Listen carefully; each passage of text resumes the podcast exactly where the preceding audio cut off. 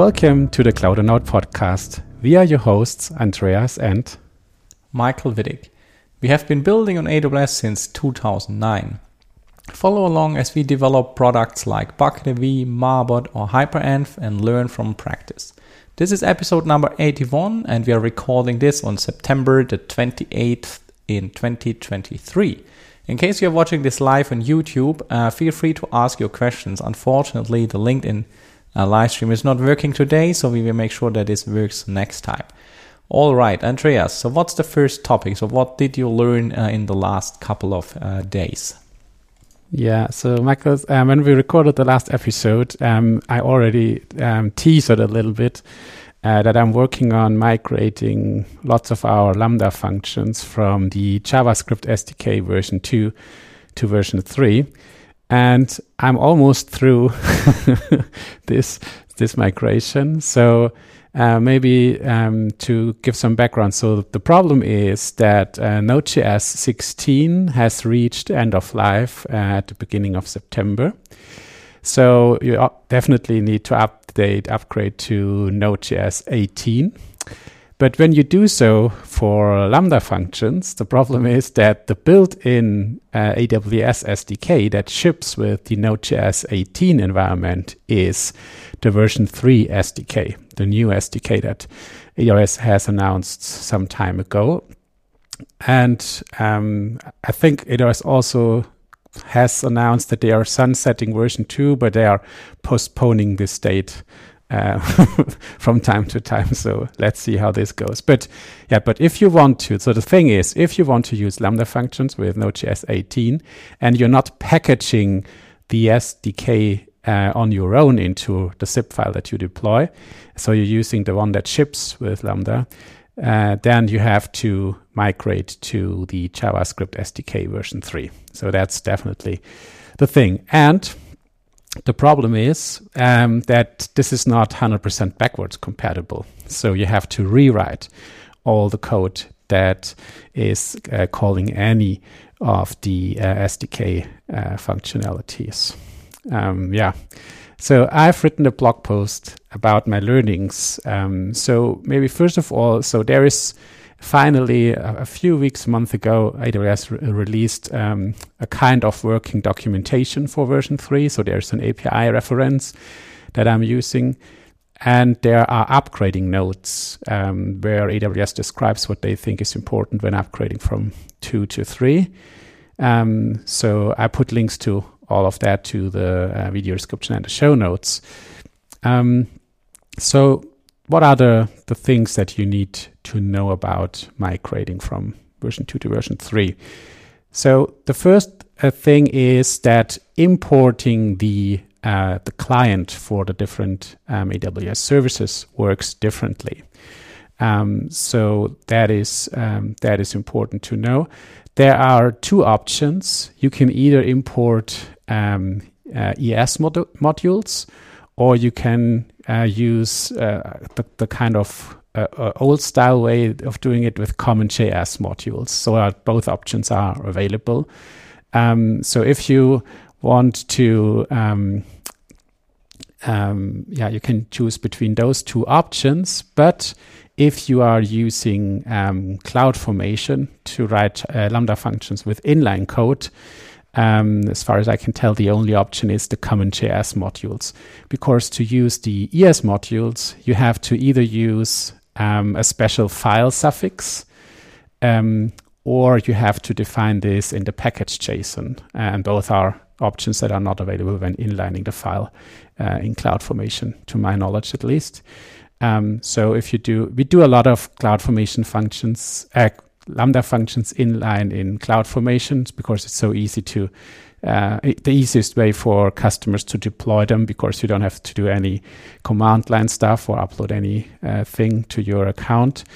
Uh, and if you do that, I think the only way is the common JS modules, with is the, which is the one with require and so on. This is the common JS module way uh, of doing things. And then a big change is that uh, formerly with version 2, we had things like, um, for example, ECS dot uh, list container instances, just a method name, uh, and then you hand it over the parameters. With version 3, you do commands instead. So each client has a send method, and you hand over a command that is then basically the thing that you want uh, to execute. So that means you have to rewrite all the code, have to replace the method names, have to create these uh, command objects. So yeah, I don't know. It's it's boring work because you obviously just the, the parameters stay the same luckily. but uh, you have to uh, go through all your code and replace those things and double check the documentation for the command names and so on. So that's a little uh, a bummer. Um, then the next thing I run into is, if you remember, Michael, with version 2, uh, if you want to use the async await style, uh, you had to add uh, dot promise um, to every method call over the AWS SDK to get the promise back that you then can uh, wait for. The default was uh, callback style. which version 3, it's the other way around. So the default is basically giving back um, a promise.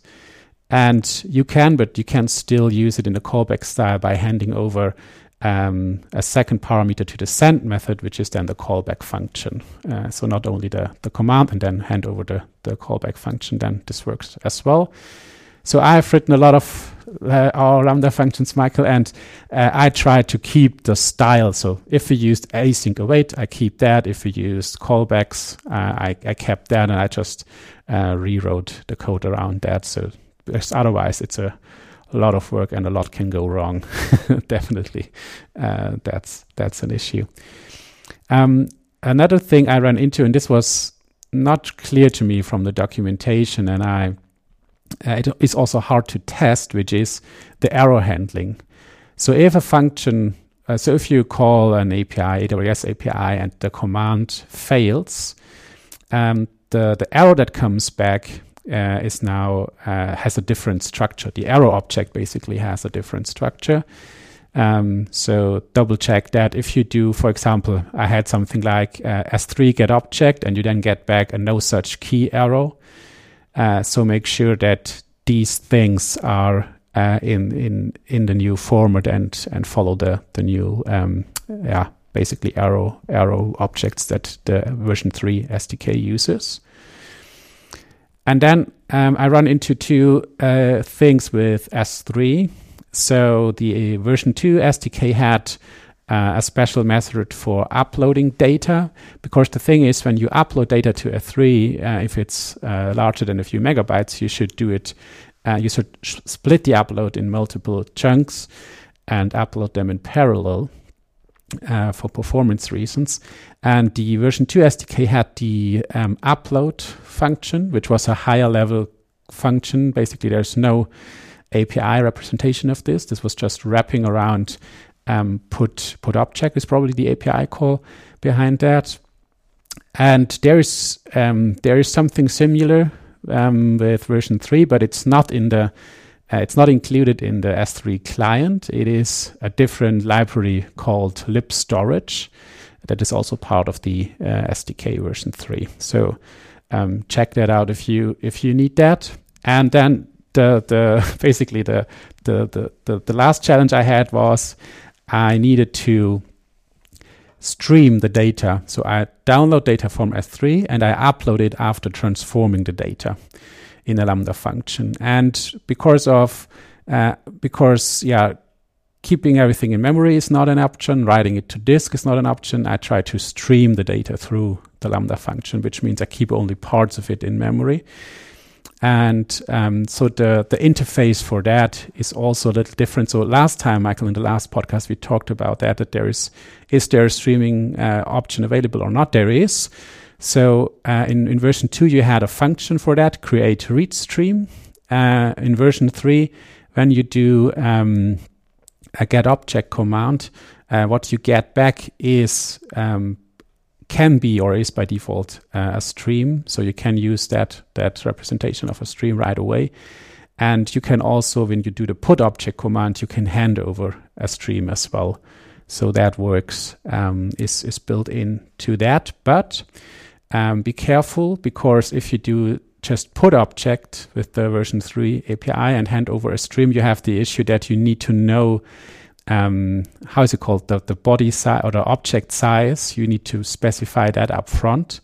Uh, if you do not know that, um, it's easier to do um, to use the upload function uh, in S3, so the higher level construct which is doing multi-part uploads, because by using that one you don't have to specify um, the total object size um, up front. So that is um, what I'm using in my example, and all the code snippets are in the blog post. So if you try to figure out how that works, um, feel free to check that out. Yeah. So overall, Michael, so I'm not too happy with with that change. So AWS is basically forcing us to upgrade to version three because we have no other uh, option, and then they they come with an SDK that is not backwards compatible with version two, and we have to rewrite all our code. I'm not too happy about all of that. I think probably uh, you could do uh, better when making such a change. But yeah, that's how it is. So here we are. I've been going through all of that, spent useless hours on rewriting um, our code. But hey, yeah, that's um, that's it. And if you do the same, check out the blog post and maybe avoid some of the the traps um, that are um, out there. Yeah, uh, Andreas, I remember one one other thing that that was not kind of working the same way in version 3 than version 2 that, that we were running into. And I just remember that while you were talking. So in one of our functions, we call the S3 get uh, bucket location API, which basically tells us in which region the bucket lives. And for, I think, historical reasons, if the bucket lives in US East 1, um, you will not get back a region code like US East 1. You just get back, and in version the version 2 SDK, and it, the value was null. Um, and in version 3 the value is undefined so that's a slight uh, difference because i like i like in javascript i really like to check for null or undefined so i, I want to be very specific using the um, equals equals equals uh, comparison operator um, so in that case that just was not working anymore so we didn't detect that this was the region us east 1 anymore and i mean those kind of things are kind of impossible to to find without really running the code against the real API and things like that. Yeah, so that's a little bit um, problematic, as you already mentioned. Okay. Um, one thing, Andreas, uh, I, I, I think uh, maybe I, I am completely wrong, but didn't you discover a way in the uh, version three SDK to also use the method style invocation somehow instead of the send? Uh, it, it's good question, Michael. Yes, I remember something, but I I didn't yeah. use it now. So I think yeah. that ah, there is a way to use uh, kind of a, me- a, method style, but I think it's you have to rewrite your code a little bit with that as well.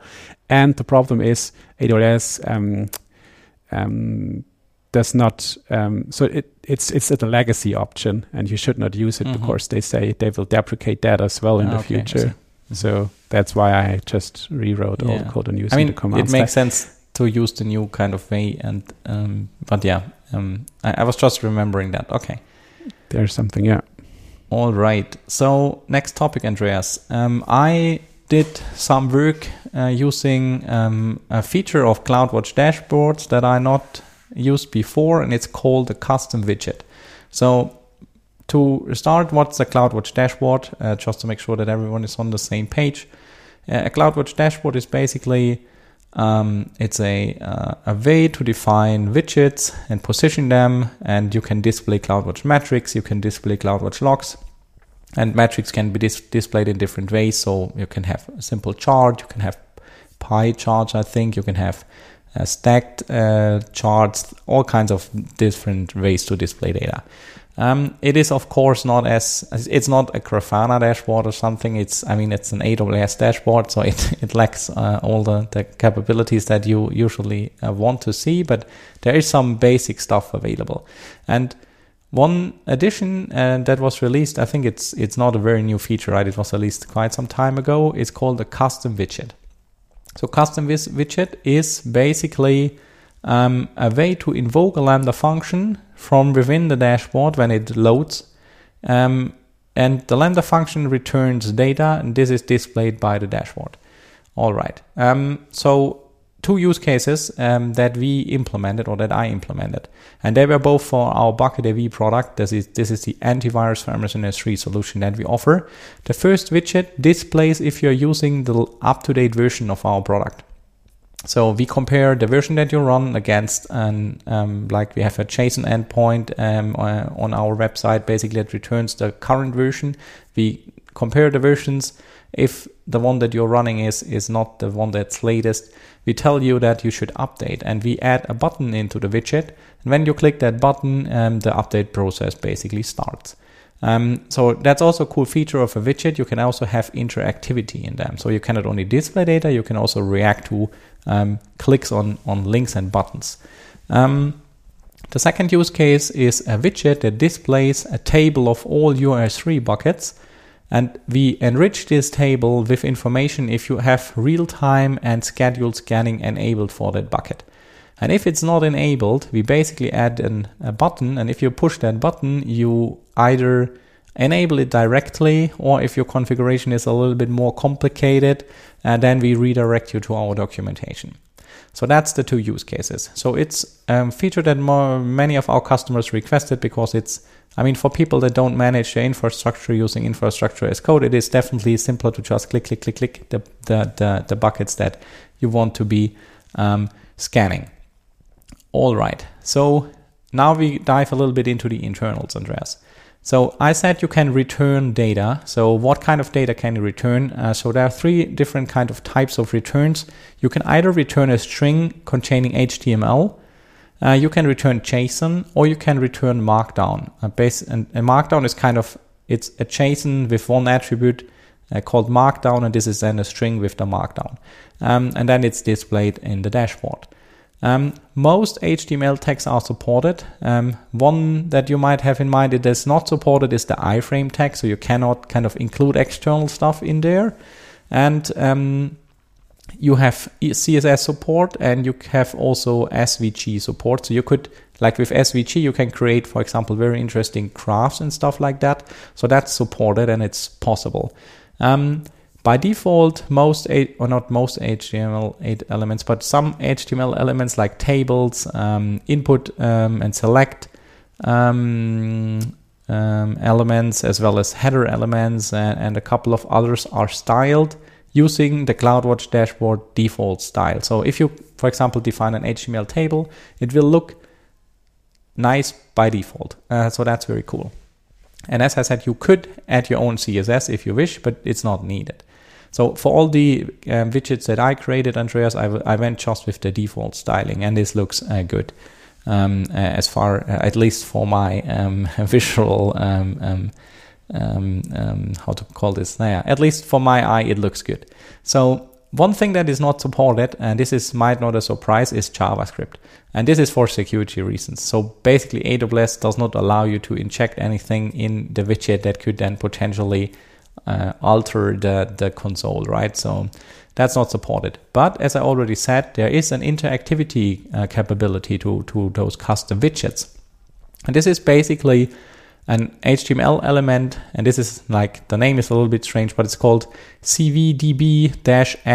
And with this element, if you put that next to an, for example, link or button, you can define what happens when the button is clicked. And the two, I would say, kind of popular option is you can call a Lambda function. And this Lambda function can then either do something and you keep the widget as it is, or you can return new um, data for the widget. So, for example, a new HTML string, and then the widget is updated using the, the response of the Lambda function. You can also open a pop up and you can then add there either static or also dynamic information that comes from a Lambda function. And um, yeah, there's also confirmation functionality. If you click on the button, there comes a confirmation prompt before the Lambda function is actually invoked. And so that's really neat. And that's what I, I already used in our two use cases. As I said, too, you can push the update button. You can also push the enable real time or enable scheduled scanning um, for a bucket. So that was really cool. Um, I liked it and very easy to use. Uh, there are, I think, 10 or so examples from AWS. So I, I, I looked at a, an example at the beginning just to get an idea how, how everything needs to be done. They are uh, CloudFormation templates, so you can just see everything that needs to be deployed. And one thing that I missed, Andreas, and it's kind of uh, I, I I still don't really know how it works is the Lambda function and the CloudWatch dashboard are from a permission perspective not uh, connected in any ways.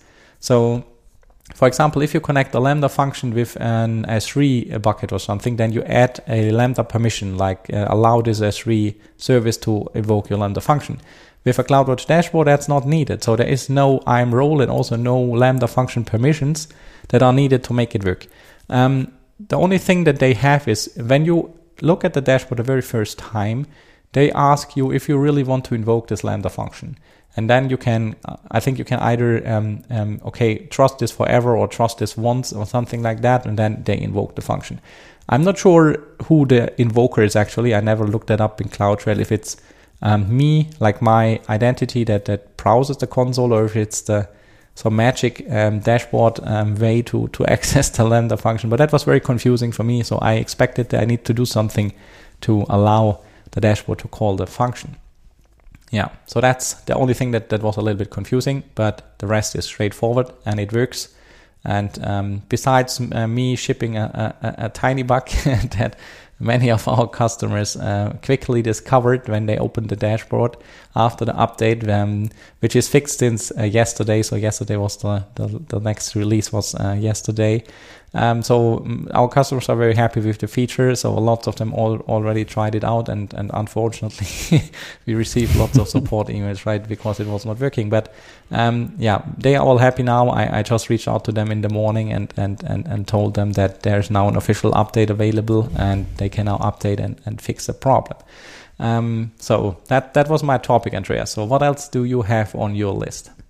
I have one question. So yeah, the sorry. CloudWatch dashboard, there's there's the option that you just um, log into the AWS account and then go to CloudWatch and check the dashboard. And there's also the option to share a dashboard um, with others that do not have an IAM any IAM credentials.